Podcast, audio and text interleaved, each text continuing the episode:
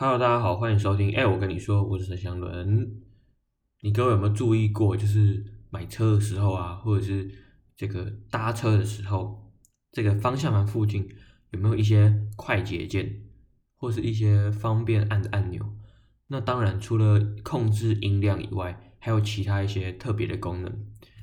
我们今天想要跟大家讲的东西，就是现在的车子，你可能需要注意的一些安全配备的东西啊。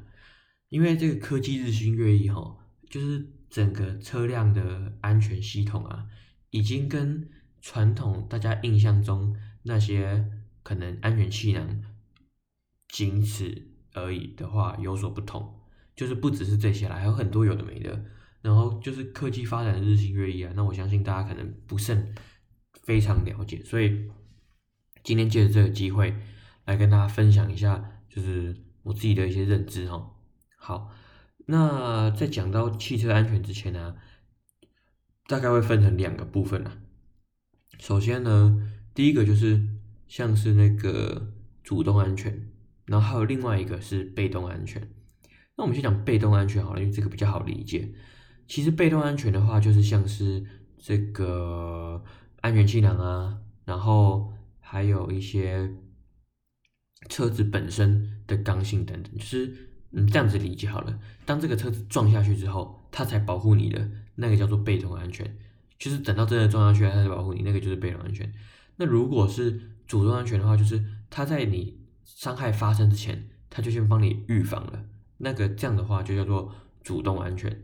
所以可想而知，你会觉得主动安全应该蛮重要的嘛，对不对？当然被动安全也很重要，可是就是哦，我们一定会看那种撞击测试啊。那种可能都是主被动安全，因为就是撞下去你才知道这台车安不安全嘛。可是主动安全的话，就是呃在灾害发生之前，他就已经先处理了。那我们今天要介绍几个，哎，你觉得会非常方便的啊，或者是就是蛮实用的一些配备哦。好，那首先来讲的就是一个最火热的，然后也是最早出现的一个，我猜是最早出现的一个技术啦，就是 ACC。那大家不知道有没有听过？A T A C C 的全名其实是 Adapt Adaptive Cruise Control，就是这个动态式的这个定速巡航系统。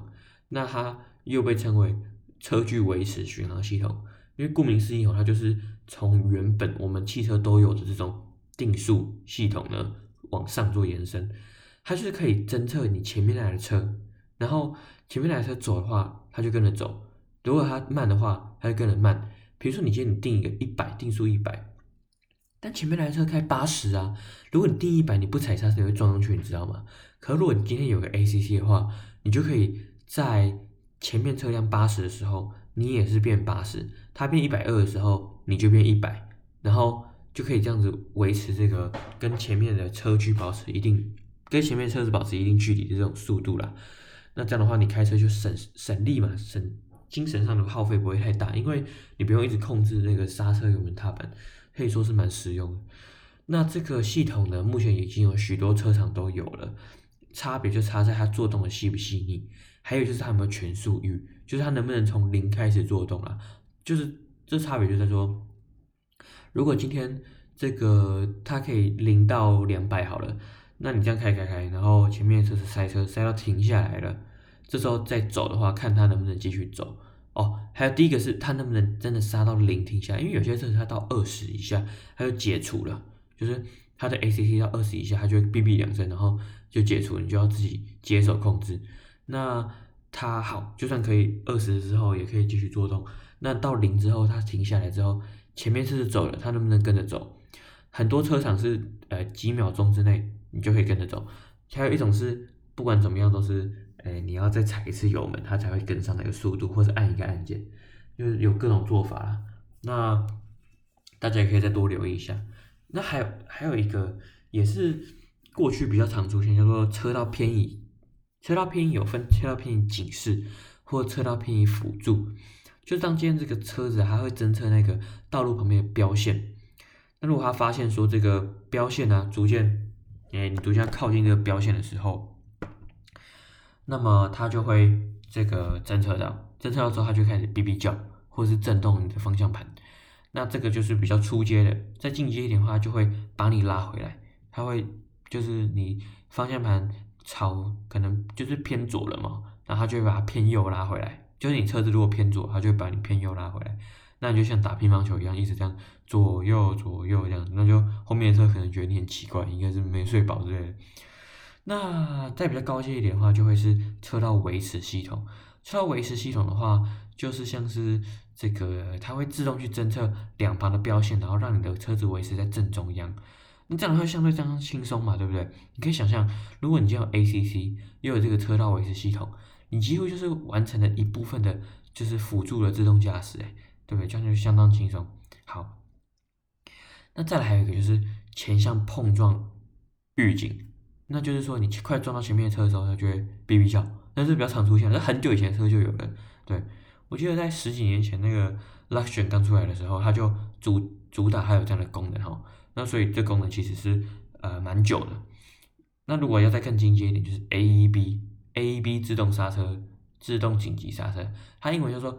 Automatically emergency brake，就突然的刹车了，这样，哎，那就是说前面如果有突然撞到行人啊、自行车啊、车子的时候，它就会刹下去，刹刹停，哎，刹到停。不过当然这个作动也是有一些限制，比如说车速不能太快啊，或者市区的时候，那其实这本来就是针对市区啦，有时候市区你慢慢开，你还是会撞到人嘛，对不对？那它这个这套系统就是来帮助大家做。这样的一个防御啊，防御去撞到人、撞到车子也是好。那一个很常看到台湾人很喜欢，可是我觉得没有什么屁用的功能，叫做盲点侦测。盲点侦测呢，就是在你的后照镜的两旁啊，这个装上一个会闪的一个灯光。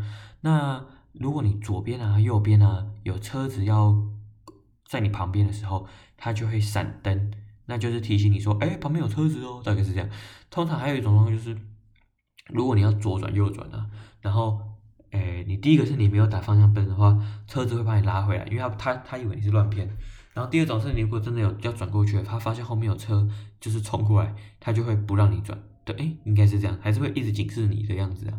对，好，那这个再来的话，还有一些比较些微小，比较没有那么多车厂有的，像是后方交通警示，或是后方交通主动刹车。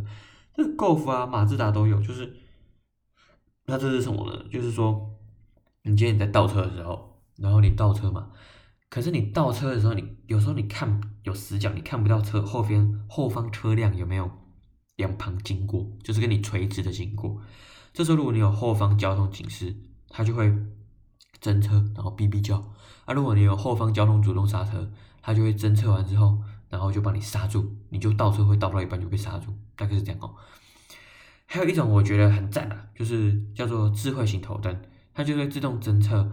首先是很很正常的，是会侦测那个是白天黑夜，然后针对不同的状况去开不同的灯。那还有一种是远近光自动切换，就是它如果侦测前面有车啊，那它就不会开远灯，因为你将会闪到别人，现在眼睛很痛。那如果没有车的话，那它就会把远灯打开，这样的话帮助你的帮助你的照明，那就可以说是非常方便哦。那这些啊，就是这个安全的系统的主动的部分。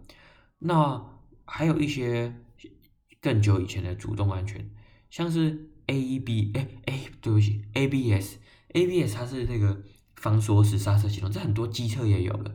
就是当你今天你先想象一下，大家不知道有没有当过屁孩？如果你小时候在那种木头地板教室上课，然后你要穿着袜子，你就会忍不住想要跑一跑之后停下来，然后往，你是不是就可以往前滑，滑很滑很长嘛？那如果你今天你是一个车子在雨天的时候，如果你四个轮子都刹住了，这时候在雨天很滑，你会怎么样？你会往前滑，可是这样的话没有好处啊，你会撞上去，你无法控制你的车辆啊。所以 ABS 刹车系统它就是强迫你的车子呢。在这个四个轮子你都紧急刹死的状况下，强迫它打开，然后让它一直打开停下来，打开停下来，这样的话你车子才会有抓地力，你才能够好好的刹停。对，这个是技术一开始被用在宾士的车子上面，后来现在车子几乎都有了啦。如果你现在还能找到没有的话，那我觉得蛮特别的，应该都有了。嗯、机车可能还有一些没有，不过我一律建议就是都要有了。还有一种就是叫做。TRC 或是 TCS，它名称有些不一样，反正中文的名称是一样，叫做循迹防滑控制系统，这也是主动安全哦。它基本上就是名称上的意思，就是它会防防止你的车子乱滑。你大家不要太学术，你就这样解释会比较好理解。反正结论是循迹防滑也很重要，你一定要你找车的时候不可以没有这个功能，一定要有这个功能。二手车你要特别注意一下，这很基本的东西啊。然后被动安全的话，就是像是。我刚才想到气囊嘛，那想到气囊要几个才重要呢？其实基本上一律建议是六个，六个以上，因为你要大概第五个、第六个气囊才可以保护到后面乘客的安全。那当然，如果你只有前面乘客在乘坐，那就算了，对不对？